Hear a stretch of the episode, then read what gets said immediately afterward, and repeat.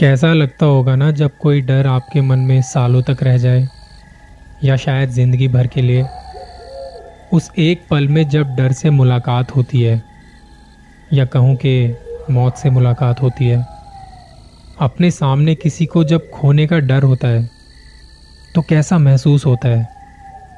जब नया नया कॉलेज में आया था 19-20 साल की उम्र थी, उस वक्त यार दोस्तों के साथ घूमना बड़ा होता था।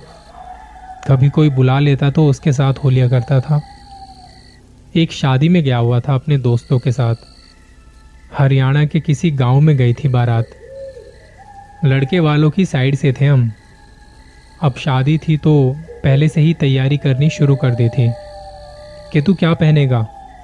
मैं तो ये पहनूँगा। और किस टाइम जाएँगे, कैसे जाएँगे? इन सब बातों पर चर्चा हो रही थी। शादी का दिन आया और तकरीबन शाम के चार बजे हमारे यहाँ से बारात निकल चुकी थी। दूर जाना था। तकरीबन ढाई तीन घंटे का रास्ता था। एक गाड़ी में छः लोग भर चुके थे हम। होंडा सिटी में थे। थोड़ा मुश्किल हो रहा था बैठने में। लगभग आठ बजे के आसपास हम वहाँ पहुँच चुके थे सभी। बाकी सबको आने में थोड़ा समय था। लड़की वालों की साइड से एक बैठक में खाने पीने का इंतज़ाम किया गया था। और ये तो सिर्फ़ नाश्ते की शुरुआत थी। बाकी मेन वेन्यू कहीं और था। बैठक में अच्छे से हमारी खातिरदारी हुई। काफ़ी लोग अब तक पहुँच चुके थे। कुछ दोस्त गाड़ी में बैठ के पी रहे थे तो कुछ यहाँ नाश्ते का मज़ा ले रहे थे। अब जहाँ हम रुके हुए थे, वो बैठक गाँव के किसी सुनसान इलाके में थी। वहाँ शायद ही कोई लाइट वगैरह हो। जनरेटर चलाया हुआ था, बस उसी की वजह से आसपास में थोड़ी लाइटें नज़र आ रही थी। जहाँ तक नज़र जा रही थी, वहाँ खेत ही खेत नज़र आ रहे थे। अंधेरा ही अंधेरा, कच्ची पक्की सड़कें थी। हम छह लोग जो साथ में आए हुए थे, उनमें से तीन ड्रिंक नहीं करते थे। तो हमने सोचा कि वेन्यू तक होके आते हैं। खाना शुरू हो गया होगा तो खाना भी खा लेंगे। इतने में वहाँ से बारात चढ़नी शुरू हो गई। बैंड वाले, ढोल वाले शुरू हो गए। वो मार्च का महीना था। ज़्यादा ठंड होती नहीं है इस महीने में, पर गाँव के उस माहौल में ठंड थोड़ी ज़्यादा लग रही थी। खेतों से आती हवा कुछ तो अजीब थी। सब अपनी अपनी मस्ती में थे। पर शायद हम तीनों तैयार हो रहे थे उस एक चीज़ के लिए जो अब होने वाली थी। मेरे एक दोस्त को बड़ी ज़ोर से प्रेशर आ रहा था। और वो खेत की साइड में जाके खड़ा हो जाता है। हम उससे थोड़ी दूरी पर थे। अपना फ़ोन देख रहे थे। इतने में हम क्या देखते हैं? मेरा दोस्त बड़ी बुरी तरह से हिलने लगता है और कुछ आवाज़ कर रहा है।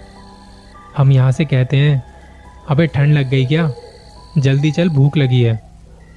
हमारी बातों के बाद उसने कोई जवाब नहीं दिया और ज़ोर ज़ोर से हंसने लगा। वहाँ आसपास कोई नज़र नहीं आ रहा था। बस कुछ कुत्तों के भौंकने की आवाज़ आ रही थी। समझ नहीं आ रहा था किसे देख के हंस रहा है। इसे क्या हुआ? वहीं से गाँव के दो बुज़ुर्ग गुजर रहे थे, जो लड़की वालों की साइड से थे और देख रहे थे वहाँ का इंतज़ाम कैसा है। कोई कमी ना रह जाए। उनकी नज़र पड़ती है हमारे दोस्त पर, और वो अपनी हरियाणवी लैंग्वेज में बोलते हैं, अरे, क्यों होगा छोरे? वो कोई जवाब ना दे और हंसे जाए बस। अरे चलियो रे देख, कुछ चढ़गा दिखा इसके ऊपर। वो दोनों वहाँ जाके उसे पकड़ के खेतों के पीछे खींचते हैं। उसका एक पैर कीचड़ में वहाँ फंस चुका था। और वो पीछे खींच रहे थे तो ऐसा लग रहा था जैसे किसी ने इसका पैर पकड़ा हुआ है। हम दोनों भी यहाँ से भागते हुए गए कि भाई क्या गड़बड़ है। वो हंसता हुआ एकदम से चुप हो गया और अजीब सी आवाज़ निकालने लगा। वहाँ से गुजरते कुछ और लोग भी आए और इसे पीछे की तरफ़ धकेला। वो झटका मारते हुए पीछे आ गिरा। उसका एक जूता वहीं गिर गया था। उस कीचड़ में से एक हाथ बाहर आया और मानो ढूंढ रहा है कि वो कहाँ गया जिसे अभी पकड़ा हुआ था। उसके हाथ में उसका जूता आता है और वो उसे खींच लेता है। दोस्त को वहीं बैठक में लेके गए और उसके हाथ पैर साफ़ करवाए। उसके मुँह से झाग निकल रहे थे। गाँव के बुज़ुर्गों ने उसे होश में लाने की कोशिश की। उसका मुँह टेढ़ा हो रहा था। वहीं पास के मंदिर में जाके उसे बैठा दिया। कुछ लोग आ जा रहे थे, पुजारी थे वहाँ। वो झाड़ा वाड़ा लगाते हैं और माथे पर टीका लगाया। थोड़ी देर में वो ठीक सा होने लगा। गाँव के बुज़ुर्ग हमारे साथ खड़े थे और कह रहे थे, सारे साथ साथ चलेंगे। अब बारात चढ़ रही है और सारे साथ साथ में हैं। गली मोहल्लों से होते हुए वेन्यू तक पहुँचे। वहाँ दोस्त से बात की तो ठीक है ना? कह रहा था हाँ। पता नहीं क्या हुआ था यार। उसके लिए लड़की वालों ने पुराने जूतों का इंतज़ाम किया। हमने साथ में खाना वाना खाया और कुछ फ़ोटोज़ खिंचवाई। करते करते टाइम 12 बजे के आसपास होने वाले थे। लग रहा था कि एक बड़ी मुसीबत टल गई हो। पर हमें क्या पता था कि ये तो बस शुरुआत है। हम जब वापस आ रहे थे गाड़ी की तरफ़ तो तीनों साथ में ही थे, और बाकी कुछ और लोग भी थे हमारे पीछे। मेरा दोस्त एकदम से भागता हुआ उसी खेत की तरफ़ चला जाता है, जहाँ उसके साथ वो हादसा हुआ था। वहाँ जाके गाली देने लगता है कि, तू जो भी है ना, मैं तेरे से डरता नहीं हूँ।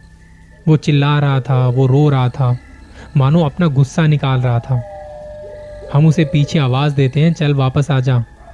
वो हमारी तरफ़ आने के लिए पलटा ही है कि कोई दो हाथ आके कीचड़ से बाहर आते हैं और उसके पैर पकड़ लेते हैं और वापस खींचने लगते हैं पीछे की तरफ़। हम छः सात लोग साथ में थे, फटाफट उसके पास जाते हैं और उसके हाथ पकड़ के उसे रोकते हैं। हम इतने लोग भी मिलके उसे रोक नहीं पा रहे थे और वो धीरे धीरे कीचड़ में धसता जा रहा था। चीख पुकार सुन गाँव के कुछ लोग डंडे लेके आते हैं। दोस्त को रोकने की कोशिश करते हैं और जो हाथ कीचड़ से बाहर की तरफ़ आ रहे थे, उस पर डंडे बरसाना शुरू कर देते हैं।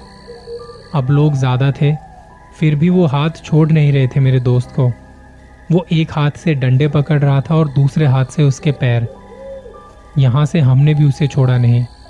वो डंडे मारते रहे उसके हाथों पर। उसने अपने हाथ एकदम से कीचड़ में वापस खींच लिए। मेरा दोस्त होश में था पर उसके पैर छिल चुके थे। उससे चला भी नहीं जा रहा था ठीक से। ये बात जब बाकी लोगों को पता चल गई तो वो भी आ गए वहाँ। गाँव के लोग बता रहे थे कि ये एक दानव है, जो जानवरों और इंसानों को निगल लेता है। यहाँ रात को अकेले आने से सब कतराते हैं। हमारी हालत खराब हो चुकी थी।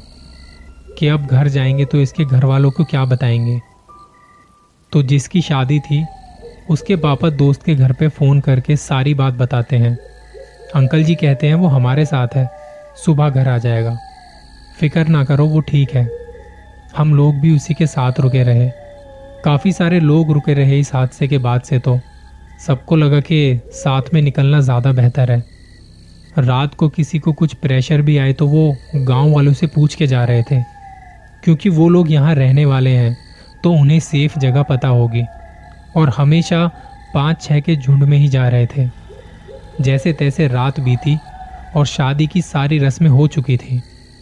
सुबह सात बजे के आसपास गाँव में एक छोटा सा क्लिनिक खुलता है, जहाँ उसे दिखाया और उसके पैरों पर डॉक्टर ने पट्टी बाँध दी।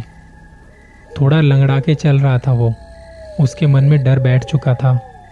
चार पाँच गाड़ियाँ थी और जितने भी लोग थे, सब साथ में निकले।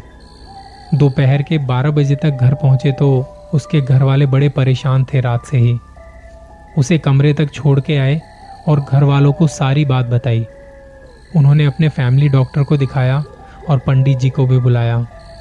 उन्होंने धागे बना के दिए और कुछ दिनों तक घर में पूजा पाठ चलते रहे।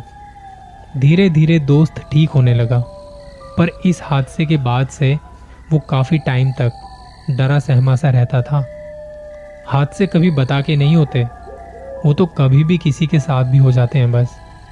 आज भी उस दृश्य को याद करते हुए हमारे रोंगटे खड़े हो जाते हैं।